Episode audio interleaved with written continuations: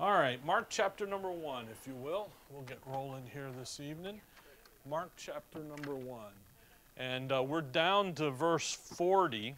So we've been looking here at uh, the miracles, and we've just been kind of cruising through them. Um, again, Mark is very deliberate that way. Uh, the uh, key word in it is immediately, as because uh, he just moves from one to one. And again, the miracles, um, they are they're designed to validate the ministry of the Lord. Uh, we've looked at the issues of the miracles. If you look in uh, verse 40, and there came a leper to him. But if you drop right back up to verse number 38, and he said unto them, Let us go into the next towns, that I may preach there also, for therefore came I forth. The Lord's earthly ministry is a preaching ministry. It is not a miracle ministry. It isn't a healing ministry. It isn't a casting out the devil's ministry. It's a preaching ministry. He's preaching, verse 14 and 15. That's what he's preaching. Uh, he comes into Galilee preaching the gospel of the kingdom of God, saying, one, the time is fulfilled, it's time. And the kingdom of God is at hand. Repent ye and believe the gospel. So, he's preaching, repent for the kingdom of heaven is at hand. The time's fulfilled. It's time to get going here with the good news. So when you when we get into this section here, we're, we're seeing five miracles. And these miracles, again, are, di- are designed to confirm, to validate the message that's being preached. Now, the comparative passage to this is Matthew 8 and 9 and Luke 5, 6, and 7. So, and, and those as well. Luke 8, verse 1, preaching and showing. So the, you have to remember that when we talk about the miracles. The miracles were, are not designed for him to have a healing ministry. If he wanted to heal everybody, he'd have just spoke the words, and then everybody would have been healed. And again, it's, it's validation, confirming what's going on. So the first miracle that we saw was he cast out the demons there in verse 21 to 28.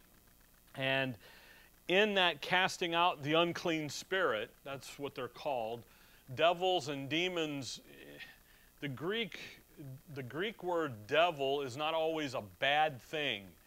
They thought Socrates and Plato had devils. So it's, it, you know, that's why the scripture will say demons. That's the more, that's the, the devil issue, okay? I don't know how to say that. That's the devil, that's Satan's guys. Or you'll see the unclean spirit, like what we have here uh, as you go. But the casting out of the unclean spirit, what you see is Israel's condition. They're in satanic bondage. The Messiah shows up now and he's delivering them from satanic captivity. Okay? Then we saw um, Peter's mother in law, so he's a great pope. He's got a mom, he's married, wife and kids. I don't know if he had kids or not, but he's, if you got a mother-in-law, at least you have a wife. So you got to get something decent out of the out of the out of the arrangement. But the thing is, is we with her we saw that issue of the fever, and uh, Luke says that she had a great fever, and we went back on and and we saw that under the law, uh, Leviticus 26, Deuteronomy 30, 32 there under the law, there was that fifth course of judgment, and in that there's this great burning ague, the fever. And again, that deals with them being under captivity, but to the to the fifth course of judgment. And Israel was cursed under the law.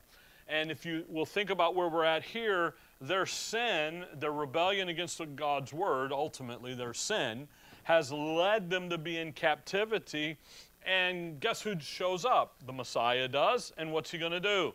He's going to He's going to deliver them, but not just deliver them, he's going to restore them back for the service that they're supposed to have. And that's why when we went through the thing here about Peter's mom, mother in law, the end of verse 31, and immediately the fever left her and she ministered unto them. See that immediately, not, not a recovery, it's a restoration. By the way, that's the other thing about healing in Scripture was total, complete, boom. Didn't have to come back next week for the second dose. You got it all. It's immediately. Then in verse, then the third healing we saw where he was healed. The demons are cast out. There's many that are healed, and uh, all of them come. And again, they're restored. They're not recovered.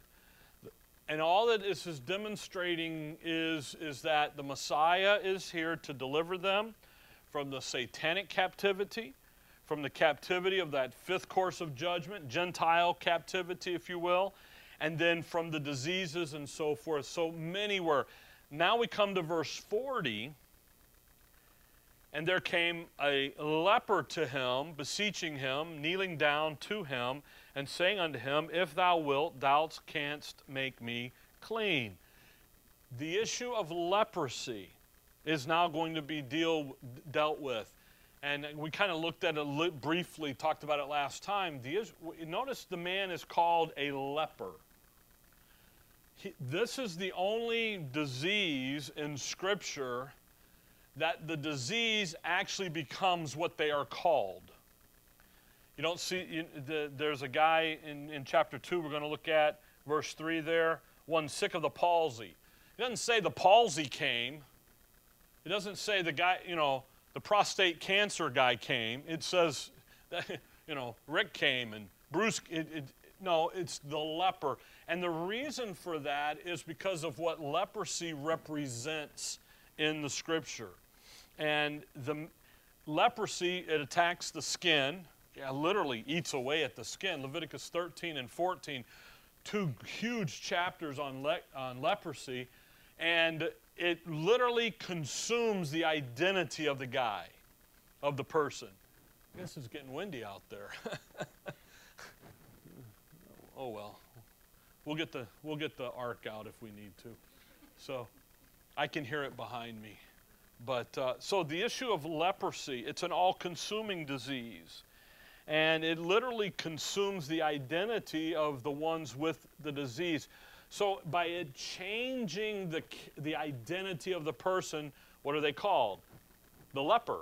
The leper this, the leper that. So when you think about leprosy in Scripture, it is a tremendous picture of sin uncleanliness.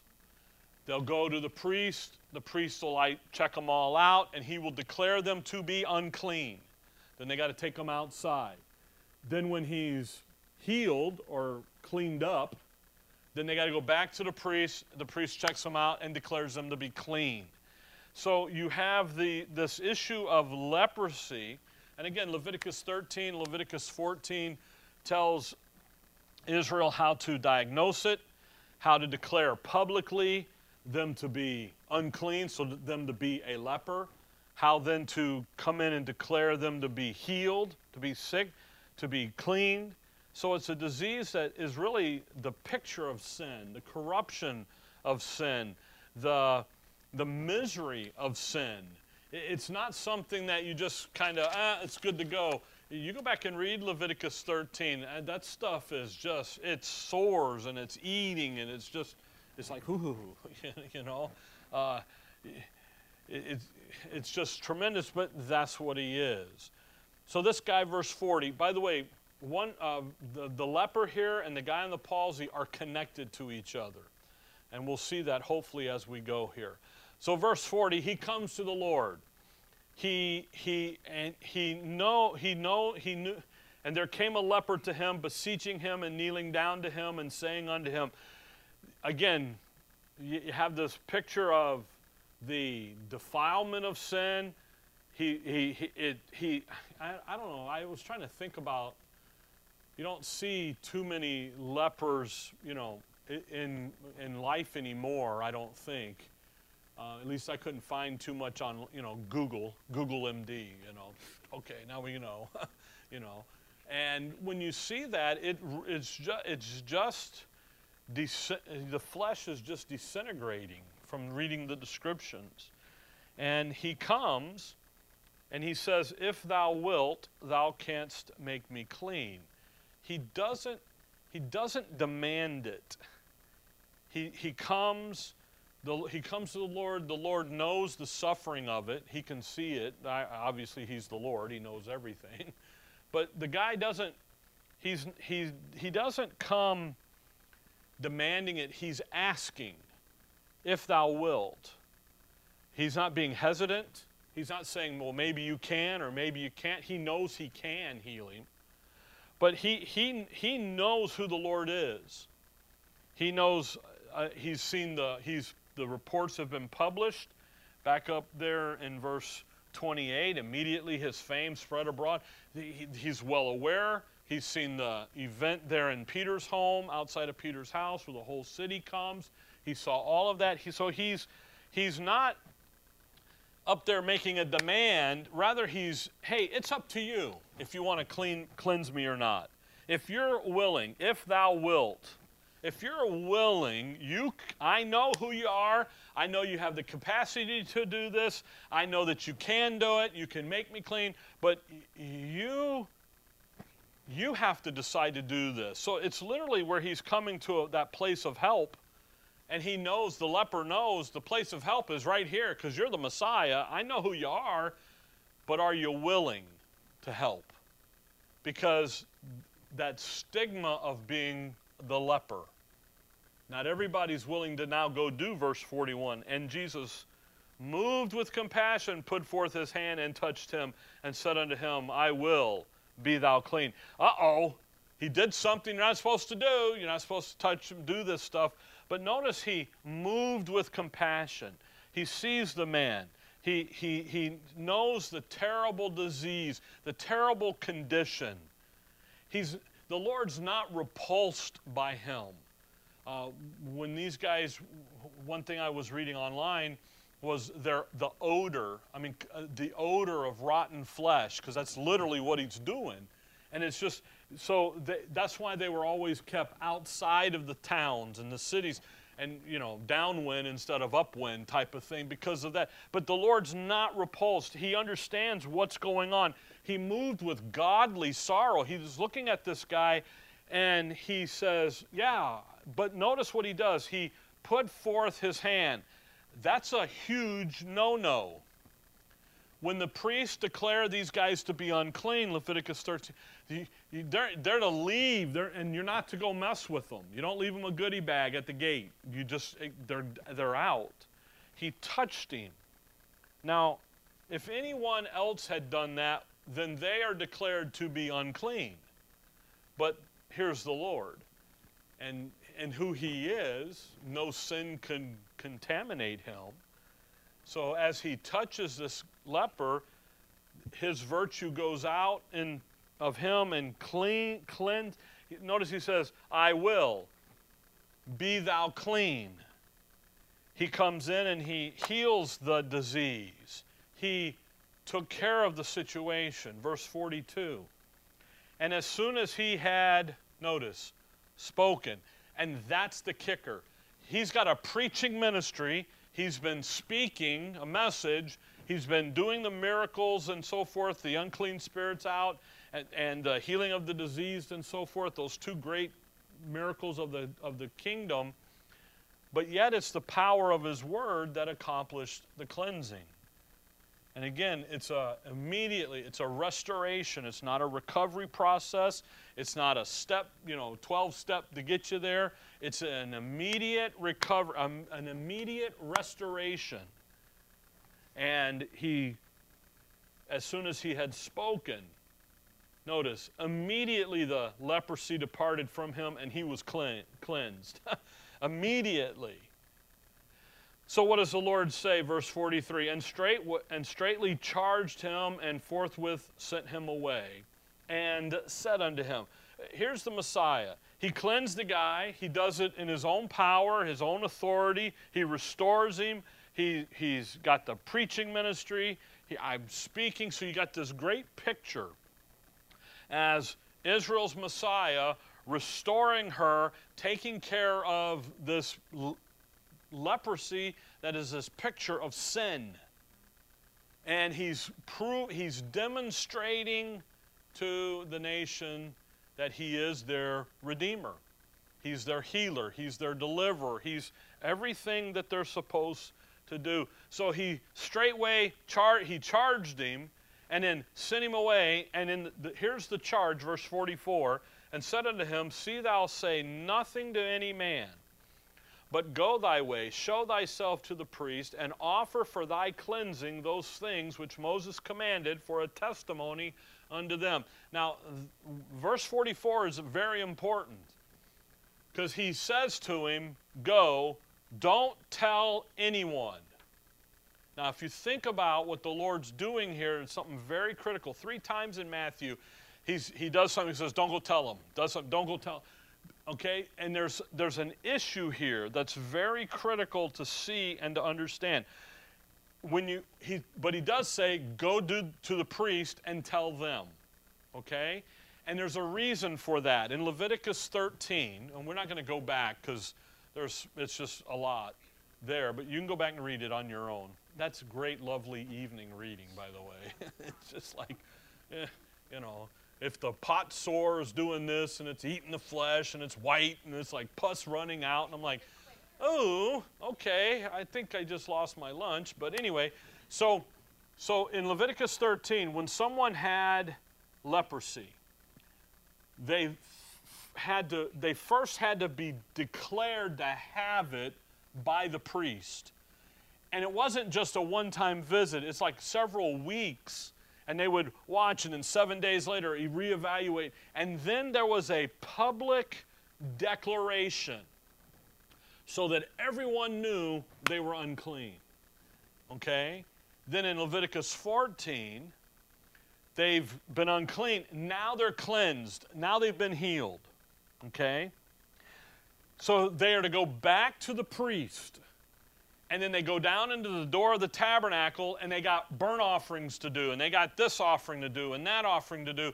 And you do a lamb. And then you've got the poor guy's ceremony, the turtle doves and the pigeons if you don't have the money for the lamb. You got all this stuff, 60, 50 something verses, just back and forth but the end of it was to be declared publicly before all that they're what? Clean. So the going to the priest issue is this, well, it's the end of verse 44 there, for a testimony unto them. There's this public declaration that's got to happen. So the Lord tells this guy, go to the priest, show them that you've been healed, you've been restored. Why? Because that's where the public ha- needs to come from. Needs to come from the priest. Again, can you imagine the fallout of a healed, of a cleansing of a leper? In Scripture, I could only find one guy that has ever been cleansed of leprosy in the Scripture, and it's 2 Kings 5 and Naaman, the Syrian general. He's the only one that's been clean. And, you know, they come go down and dip seven times in the Jordan and do this and do that. Other than that, you there's um, in Scripture that I could find. If you found another one, let me know, please. Honestly. But there's no other record in Scripture of a cleansing of the leper, of a leper. So imagine if they, imagine how startling it would be for a guy who's been declared to be a leopard to then show up and say, ah, da da, here I am. And they say, whoa, what would the question be? Who did this? Who done that to you? How did this, what happened? Give us a testimony of the transaction. You follow that? So there would have been tremendous fallout. Okay? Now, he doesn't do that, but look, look down at, look over at John 9. We've, we've seen this but with other scenarios. John chapter 9. It would have been startling. They'd want to know who did this to you. And you understand that by looking at John 9 and the blind man here. And uh, the Lord's done this, and we've seen, we've seen this in our uh, John 9, verse oh, 19. And they ask them, now it's talking to the guy's parents, the blind man's parents, Is this your son who ye say was born blind? How then doth he now see? See the question? The, he, the blind man has been, sight's been restored. They're asking the right questions. How did this happen? His parents answered them and said, We know not. I'm sorry. We know that this is our son and that he was born blind. But by what means he now seeth, we know not. Or who hath opened his eyes, we know not. He's of age, ask him. He shall speak for himself. Now, there's a reason behind this. These words spake his parents because they, what? Feared the Jews. For the Jews had agreed already that if any man did confess that he was Christ, he would put them, be put out of the synagogue. See, they were worried about getting kicked out, so you know what they said? We don't know, ask him. Yeah, they just, you know, thanks, mom, thanks, dad. You know, just kick the ball, kick the can to the next, you know, unlucky guy. And so what does this guy say? Verse 24, verse 23, therefore ask his parents, he's of age. I'm sorry, therefore said his parents, He's of age, ask him. Then again called they the man that was blind and said unto him, Give God the praise. We know that this man is a sinner. Now, this man, they're, they're not talking about the blind guy, they're going to start talking about the Lord Jesus Christ. He answered and said, Whether he be a sinner or no, I know not. One thing I know, that whereas I was blind, now I see. You know, I don't know if he's a sinner or not. I just know one, one thing. I can see now. I was blind, but now I can see. So they're going to accuse, they're doing a little religious mumbo jumbo here. Then said they to him again, What did he to, uh, what did he to thee? How opened he thine eyes? He answered them, I have told you already, and ye did not hear. Wherefore would ye hear it again? Will ye also be his uh, disciples? Then they revile, reviled him and said, Thou art his disciple, but we are Moses' disciple. We know that God spake unto Moses, As for this fellow, notice they don't like what the Lord's been doing. We know not from whence he is, and that's a lie. They do know. They know he's from Nazareth. They know where he's, he comes. He's Mary's boy, the Joseph the carpenter, and he didn't Joseph and Mary, his parent, you know, they all that. The man answered and said unto them, Why herein is a marvelous thing, that ye know not from whence he is, and yet he hath opened mine eyes. Isn't that interesting? He did it. You see, the religious guys are, they don't want to give him the credit. Yet what does the guy say? dude, I was blind and now I can see. I don't care who you think he is or what he's done to you. I just know that he did a little spit and put a little mud and boom, I can see now.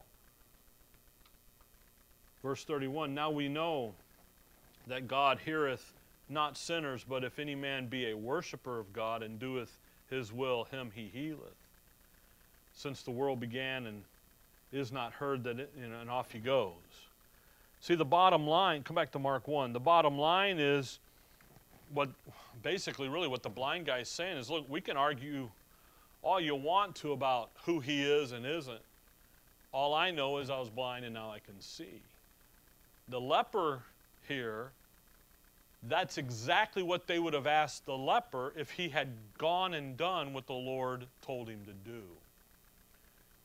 If he had gone and showed himself to the priest because they would have been required to make that official public proclamation that he had been healed. See, they didn't do that. He didn't do that, sorry. Rather, verse 45. By the way, if the priest had stood up and said he's been healed, again, that question would have been what? Who did it? And they would have, the leper would have easily said, well, he did it. you know. Because what does he do? Verse 45. But he went out and began to publish it much and to blaze abroad the matter, insomuch that Jesus could no more openly enter into the city, but was without in, in desert places, and they came to him from every quarter. Now, that's a natural thing, honestly, to go out and to tell everybody about the wonderful thing that just happened to you. I mean, he just got healed of a disease that no one has ever been healed from and immediately restored him complete and totally no side effects no you know no booster shot needed. Okay? None of that. But actually he's in disobedience here. He took away the opportunity to get the official proclamation by the priest about who Christ really is Jehovah, Messiah. And he took that opportunity away by not obeying God's word. We call that rebellion. He was rebellious. And in his rebellion against God's word, it then limited what should have been done. Okay? Paul's and Paul in Romans over there talking about Israel, he says they have a zeal of God, but not according to knowledge. See, and that's the illustration here. That's what this guy is doing. He goes out, verse 45, in so much that Jesus Christ could no more openly enter. So, where is he? He's in the desert places. So, because of the disobedience of the man, it literally stops the Lord's mission. It literally puts a, a, a, a, grip on him being out, being able to go out among the people. Again, verse 38 there. And he said unto them, Let us go into the next towns that I may preach there also, for therefore came I forth. And he preached in their synagogues throughout all Galilee, casting out devils. It, it literally hampered that to the point where where did the Lord end up? In the desert place, you know? And, and again, desert place, not hot and, you know, the Sahara Desert, but deserted, nobody around him. He had to get away from the crowds because it, well, they came to him from every quarter. Not only was the city come, but now the whole region is coming. So it, it really hampered him. You know, if you think about that, the crowd would see him and, well, you know, the, you know how fickle man is. What have you done for me lately? Well, what has he done lately? He, he fixed that leper, and that's the big, that was the number one disease. So it really came in and they would see him and it stopped him. It, it, it, it held him back. And that leads now into verse into chapter 2 verse 1 and again he entered into capernaum after some days and it was noise that he was in the house and straightway many were gathered together i mean he can't he, he you know I, I read about the celebrities you know back before covid when they would try to go out and they couldn't because of the paparazzi or whatever and they'd have to do and they'd sneak and all this stuff today i think they could probably walk around nobody would know who they are anymore but the thing is, is that's literally what the Lord, everywhere he, his fame was spread abroad. So now, chapter 2 here is the last of the five miracles across here. And there's something else going in. All the parts of the land, from every quarter, they're here. Now, watch verse 1. And again, he entered into Capernaum. So he's back in Capernaum. If you look there at chapter 1, verse 21, and they went into Capernaum. So evidently that's where Pete, Simon Peter's wife, uh, mother-in-law, his house is, and his family is. And notice 2:1, after some days, he's trying to let the fame die down, let the popularity. You know, the guy, the leper guy, is getting his 15 minutes of fame. Let's give him a couple days, calm down, and then he goes back in. If you look at verse 2, and it's raining. Told you. And straightway many were gathered. Yeah, it's really raining. All right. Hey, free car wash? I hope your windows are up. All right. And straightway many were gathered together, insomuch that there was no room to receive them. No, not so much as about the door, and he preached the word unto them. Again, that's, he doesn't deviate from preaching the word. That's the issue. He doesn't deviate from preaching. Repent, for the kingdom of heaven is at hand. You guys got to get right. But here's the good news it's time. He doesn't deviate. He just did a tremendous set of miracles, four of them so far. He's going to do another one here with the, with the, the palsy. And he doesn't deviate from preaching because that was what his ministry was about. And this mir- these miracles just simply confirm that. Verse 1 And again he entered in Capernaum after some days, and it was noise that he was in the house. He's He's there. He's in the house. You know, Elvis has left the building. No, he's in the house. And again, this is Peter's house. Now, when we look over where he calls Matthew, Levi, verse 15, 215, and it came to pass that as Jesus sat at meat in his house, that's Matthew's house. So he's, he, he's having house meetings, if you will. he's moving from house to house. Here he's back at Peter's house, and everybody in the area is there again. So much so that there's no movement. There's no way to move in, there's no way to move out.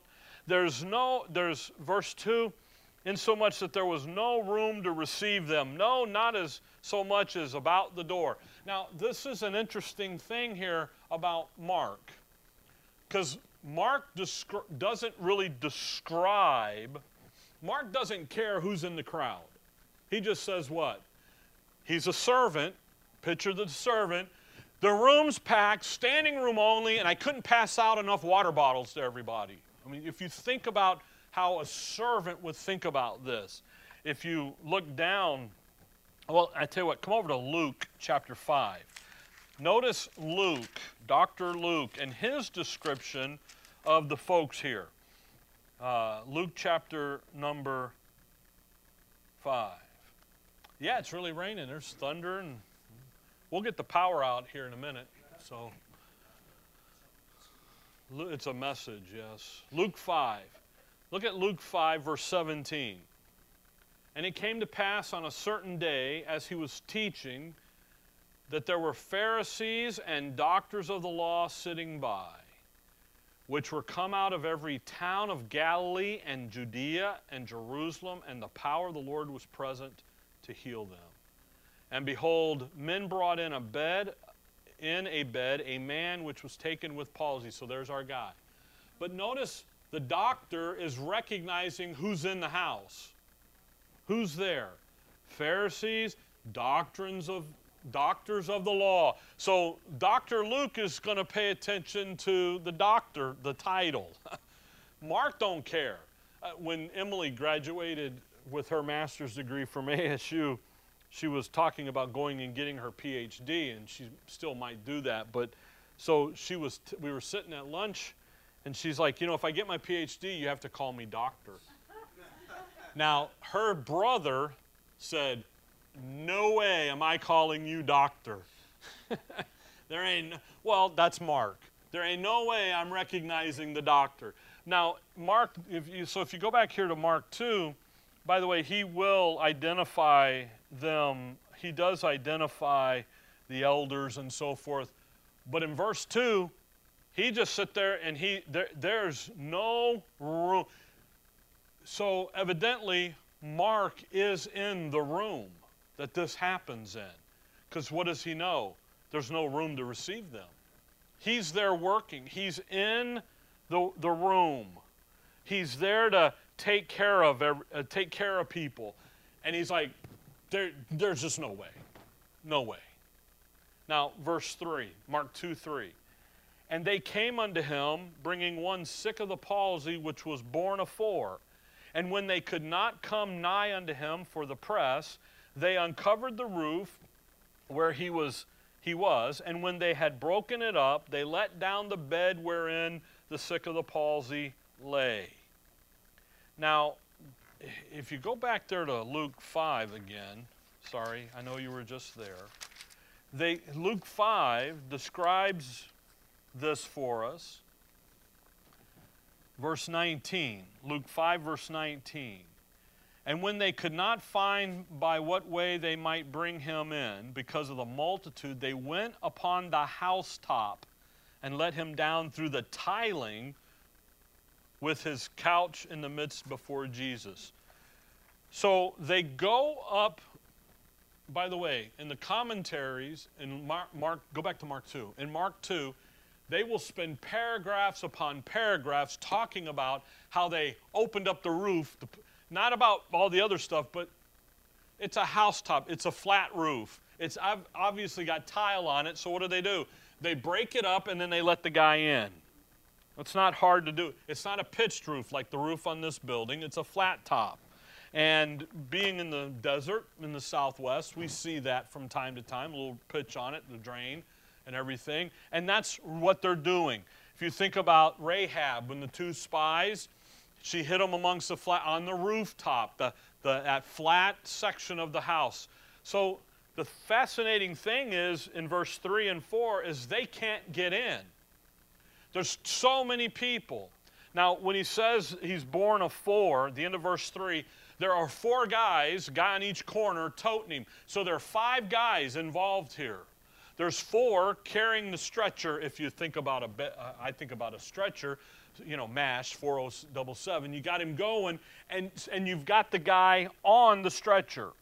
Now think about verse. Look at verse five.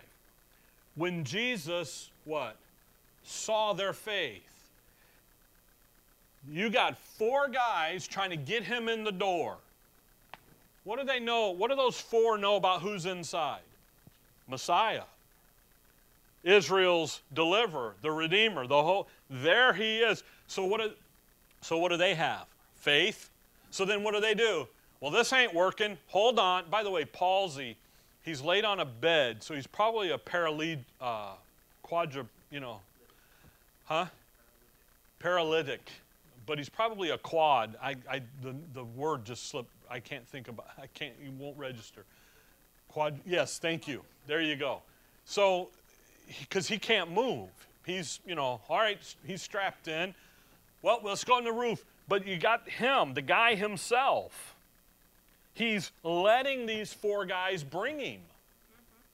So what does he know? The palsy, the paralytic. He knows who's in there because the Lord saw their faith. You see, so they go up, they break the roof in, they let him down. It's interesting. The four guys don't come down, they let him down. But they know who's going on. Verse 5 When Jesus saw their faith, he said unto the sick of the palsy, Son, be healed. No, he says, Son, thy sins be forgiven thee. Isn't that an interesting thing? The first thing the Lord says isn't be healed, it's what? Your sins be forgiven.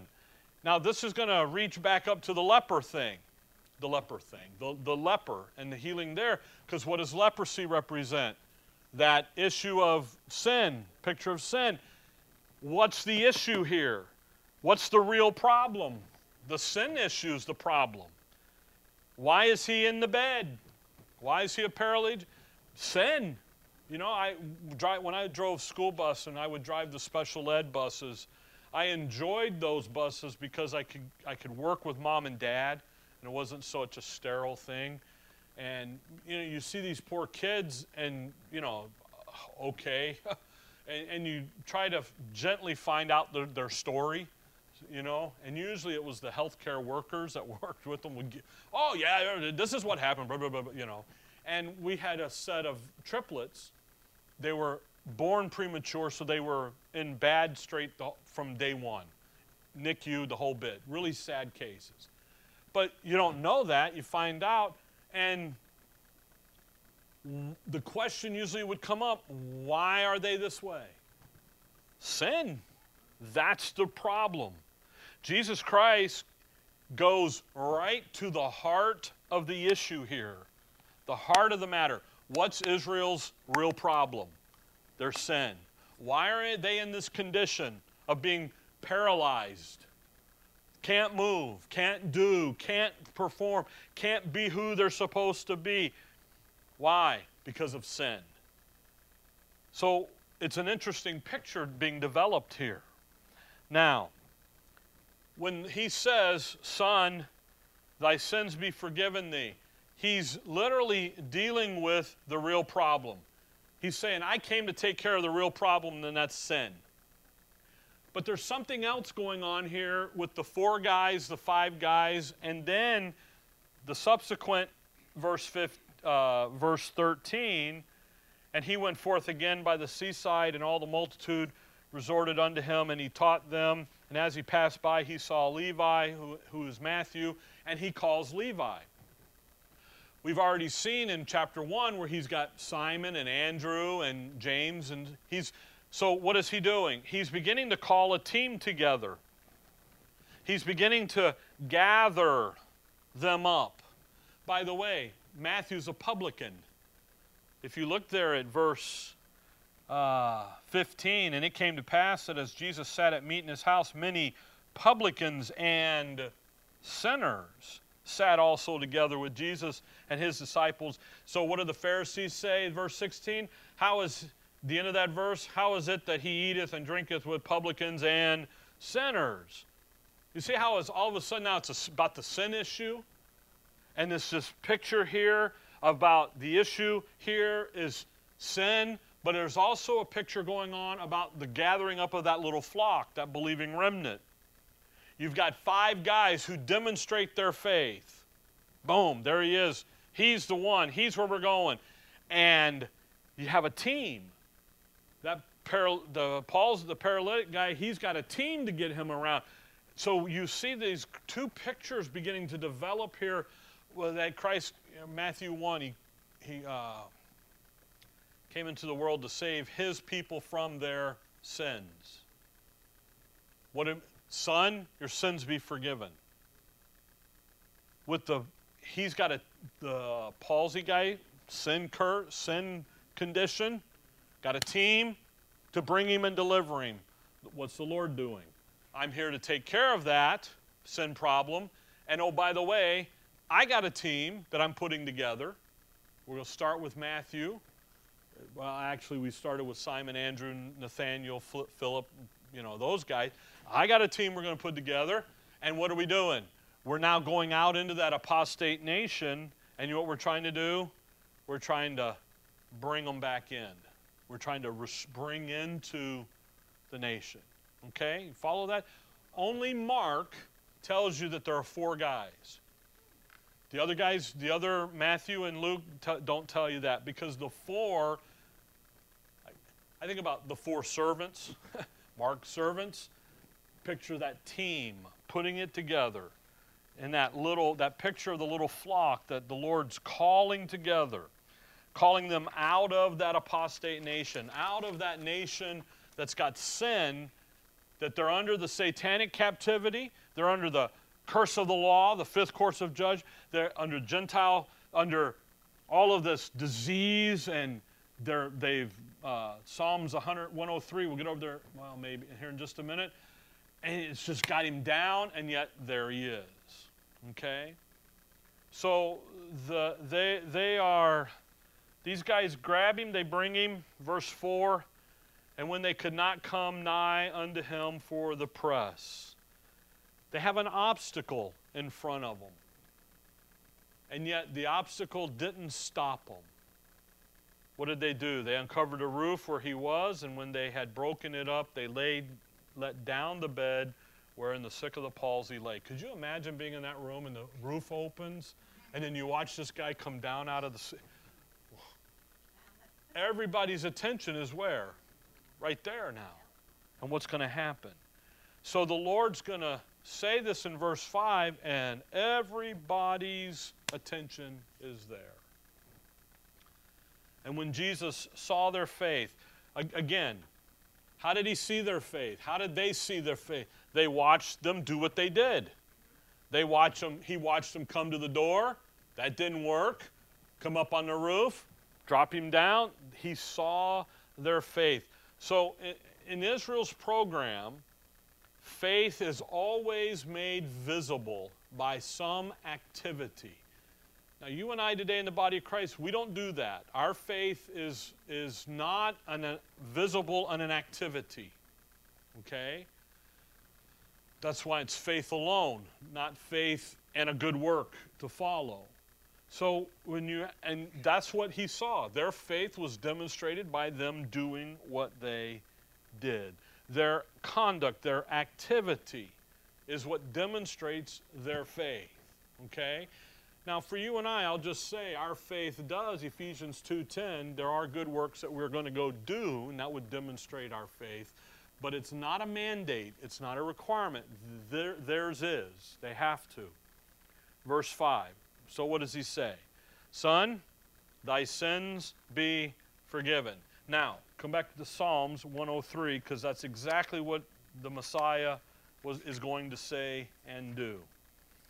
And again, the miracles are designed to confirm who he is. The message he's preaching, confirm his credentials, validate him.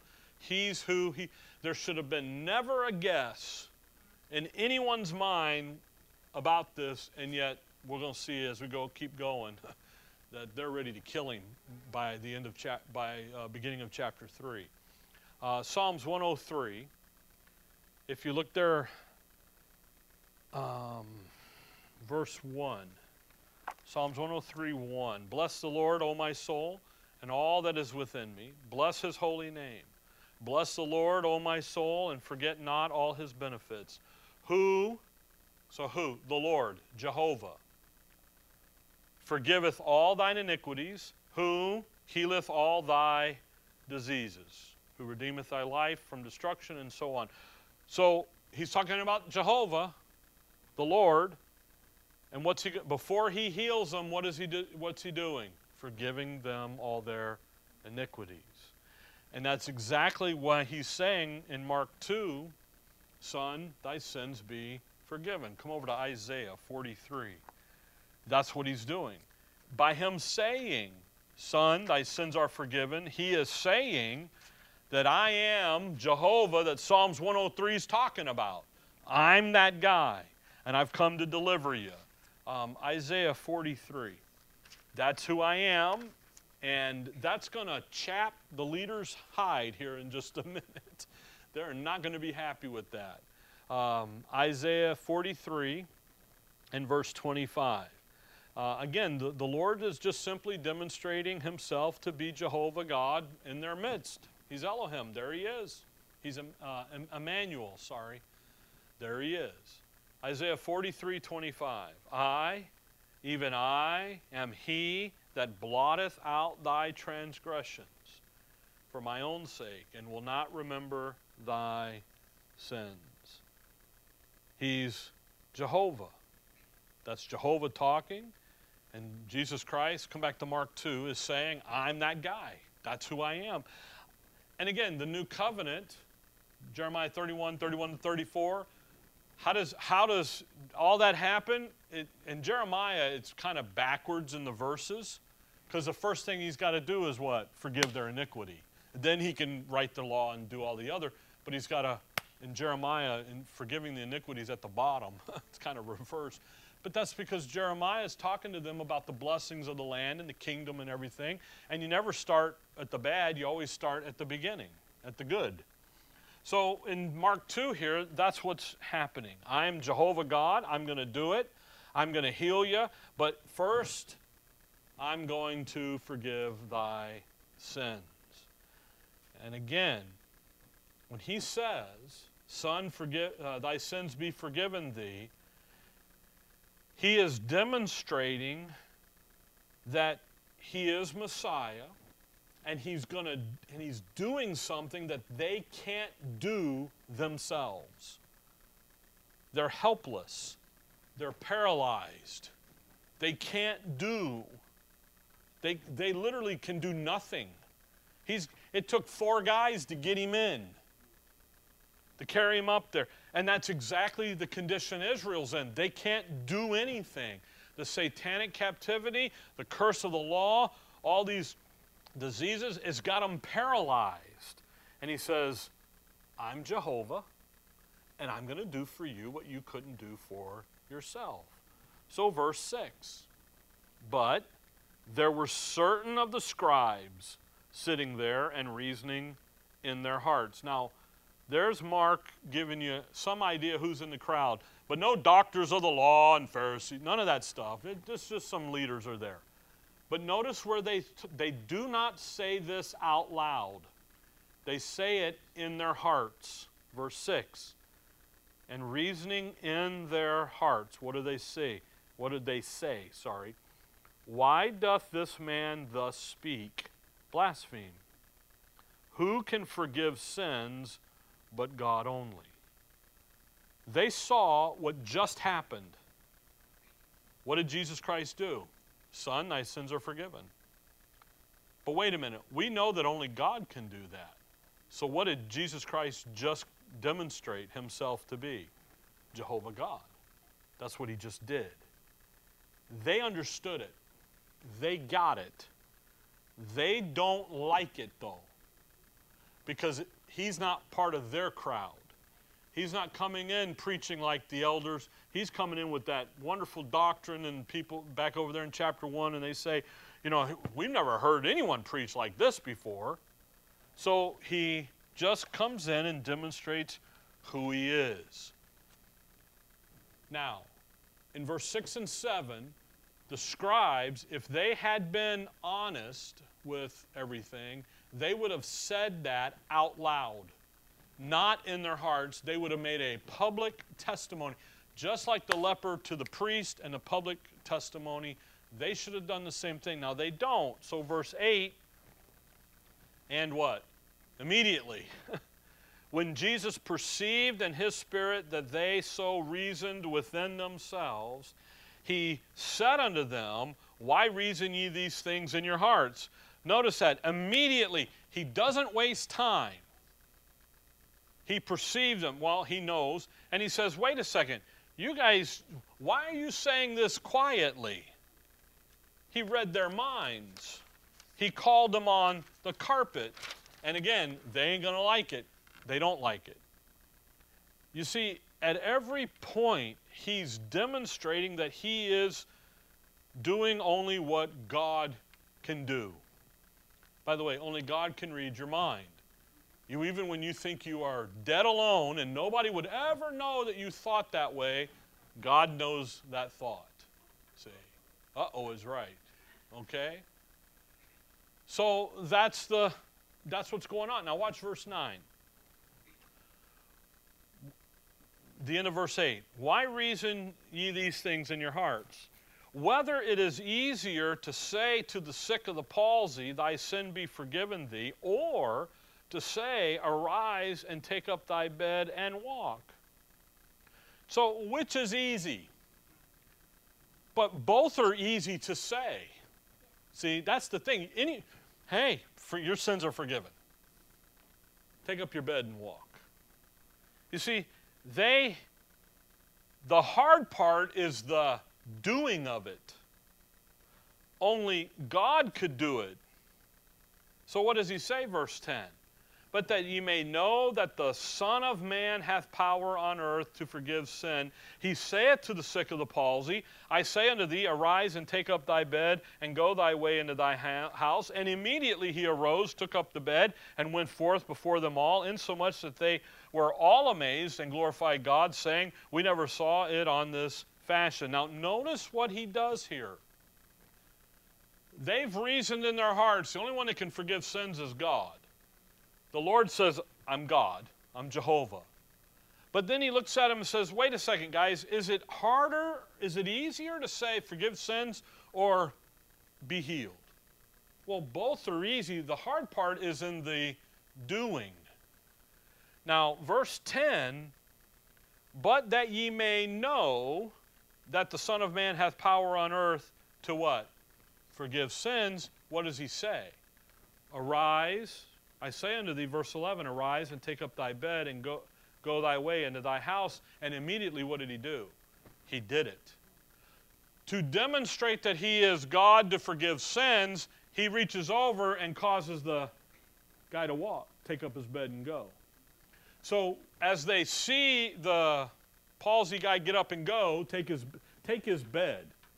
Now, Luke called it a couch. How do you carry a couch out? I'm like, I'm thinking about a you know sleeper couch. You know, uh, you need a two wheeler. No, that's why I think it's more of a stretcher. okay, what does he do? Picks it up and he walks out. Now, there's several things going on here. In verse 10, that title, Son of Man, it's the first time the phrase is used in Mark. It's used in Matthew 8. That's the first time it appears in the New, in the New Testament, if you will. Okay?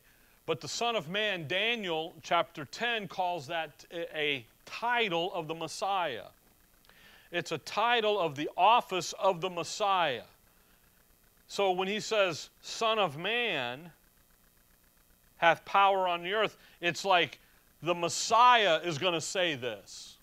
So that, that's why Ezekiel, he's called Son of Man, all through, and it's like, but he's never called the Son of Man. He's just called Son of Man. Okay, and there's a reason for that in Ezekiel. But anyway, so as Messiah, what did he say to the guy, verse 11? Take up your bed, arise and walk, you're healed. Go thy way into thine house. I say unto thee, arise and take up thy bed and go thy way into the house. By the way, again, he says this. He doesn't touch the guy. So, in order for them to know the power of his words, Son of man, Son, thy sins be forgiven. He says that. There's power in those words. And in order for them to understand it, basically the Lord says, You don't believe me, let me show you. Let me demonstrate this to you. Uh, let me demonstrate you the power of my word by doing something that you don't think I can do. Dude, get up, arise, take up your bed, you're healed, go home. He's demonstrating the power of his word by the actions of healing the man. And then there what does he do? And immediately he arose, took up the bed, and went forth before them all. So you have, now you have the faith of the palsy guy to do what? Well, he said I could get up, let's get up. You, you know, so now he's got demonstrating faith in the word. So his faith strength gives him the strength to get up. The Lord's, the Lord, get, get up, you're done his, so you've got all of this going on here as this picture to the nation of Israel of what they're going to need to be restored. Immediately, verse 12, and immediately restored. By the way, it's opposite of how he came in. He came in through, he couldn't get in the door. By the way, he's leaving out through the door they've parted the sea and don't, don't touch this guy. He's radiant. you know. So you have God's word, the to the power in it to raise him. That was enough for for the healing. Arise, take up thy bed. Then you've got the faith of the man to get up and go. So you've got this whole issue going on here, demonstrating to Israel, you're gonna, you need the Messiah to get your sins forgiven, and you need the, the word of the Messiah, really, God's word. And now you're going to word to then deliver you out of everything else.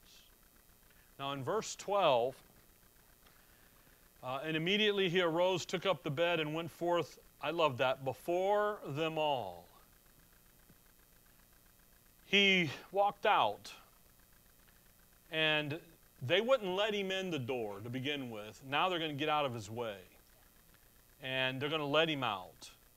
And they again, they wouldn't get out of his way to come in. They're like, "No, you just stay right there. It's my turn." You know, that's how man is, selfish. So he had to come in a different way. Now he's walking out the way he should have been all the way. They were, in so much that they were all, notice, amazed. They've never saw it on this fashion. They've never seen this before. Now think about what they've seen that they've never seen before. They've seen the cleansing of the leper, and now they've seen this guy get up and walk. They've never, they, I mean, they see this, they're amazed and glorified God. They got, they, that's a great response to it, okay? And that should have been the response. But yet, what was the response from the leaders of Israel? Well, verse 16 And when the scribes and Pharisees saw him eat with the publicans and sinners, they said unto his disciples, How is it that he eateth and drinketh with publicans? What, what is he doing? We just saw him forgive sins and heal a guy. He just said he was God. What's he doing down here eating with the pu- I love verse 17. When Jesus heard it, he saith unto them, They that are whole have no need of the physician, but they that are sick. I came not to call the righteous, but sinners to repentance. He's, he's referring to the Pharisees, the righteousness of the law. They had it. He goes, I'm not here for you guys. I'm here for the publican and the sinner guy. Verse 24. Notice what uh, they keep they just keep after him. Look at down at verse 24. And the Pharisees said unto him, Behold, why do they on the Sabbath day that which is not lawful? Now they're, now they're going to go after him on the Sabbath. Chapter 3, verse 2. And they watched him. So they come in and they argue with him in verse 16. What are you doing? In verse 24, they're questioning him about the Sabbath day activity there. Chapter 3, verse 2, they're going to watch him, and they watch him. Then, if you look down at verse 6, and the Pharisees went forth and straightway took counsel with the Herodians against him, how they might destroy him. In less than a chapter, they're ready to kill him. And uh, it, it's the leaders of Israel, by the way, it's not the people. The people are still lined up trying to get healed. See? So you have Israel, they know that the Messiah has showed up, leaders included. They know. They know when he's only God can forgive sins. And boy, he just did that. Oh, man, he's. But that can't be because he didn't come from our school. He didn't come out from us. He's, and, and they know that he showed up. They know that he can heal them. They know he, he, he can restore them to being useful. They know that he can forgive the sin problem. They know that he can come in and redeem them and restore them. They see him do that and they don't like him. Now, he's also collecting up that team, that little flock to that believing remnant to go carry out there to the nation and to get them going and get them on board and lead them and so forth. But man, the leaders just they're gonna they're gonna pester him. So in chapter two, starting verse 13, we'll get there next week. We'll start there next time. What's he go do? He goes out and he gets Levi, Matthew, and he starts collecting them up. But now he's got to deal with the leadership of the leaders of Israel. So, Mark here, five miracles, bam, bam, bam, demonstrating who he is. He's Jehovah, and he's come to redeem them, to restore them to being useful and those servants as the servants of the Lord. And that's what, what we're doing here. The leper, that picture of the sin great picture of sin, uncleanliness. And then you've got the palsy, and the first thing is, is what? Your sin be forgiven, and off you go. And now go. But the thing about the palsy is that for that collecting of the team, because now he's starting to do that. So we'll pick up with Levi, with Matthew, and uh, verse 13, and work down through some of that. Okay. So a lot going on here. Key word in Mark is actually there's a couple of them. Is that word and? And that word and sits at almost the beginning of every verse in in the book, but it's also that word immediately, because in the miracles they're immediately restored. They're not they're not worried about waiting and getting a double dose and you know, getting a booster shot and getting this and seeing. They're not any of that. They're immediately up and restored and ready to go. Okay? So as the Lord's calling them to repentance, calling them to, to get back so they could be useful to that kingdom and so forth. Got all this stuff going on that needs to be so that when he does finally say it is finished, uh, everything that's been talked about by the prophets concerning him has been fulfilled. And he's doing that. Okay? All right, Dearly Father, we thank you for the evening, Lord. We thank you for your word and for the look here into what the earthly ministry uh, was all about, and the preaching of it, and the miracles, and the amazement and the glorification that came to you because of that. In your name we pray. Amen.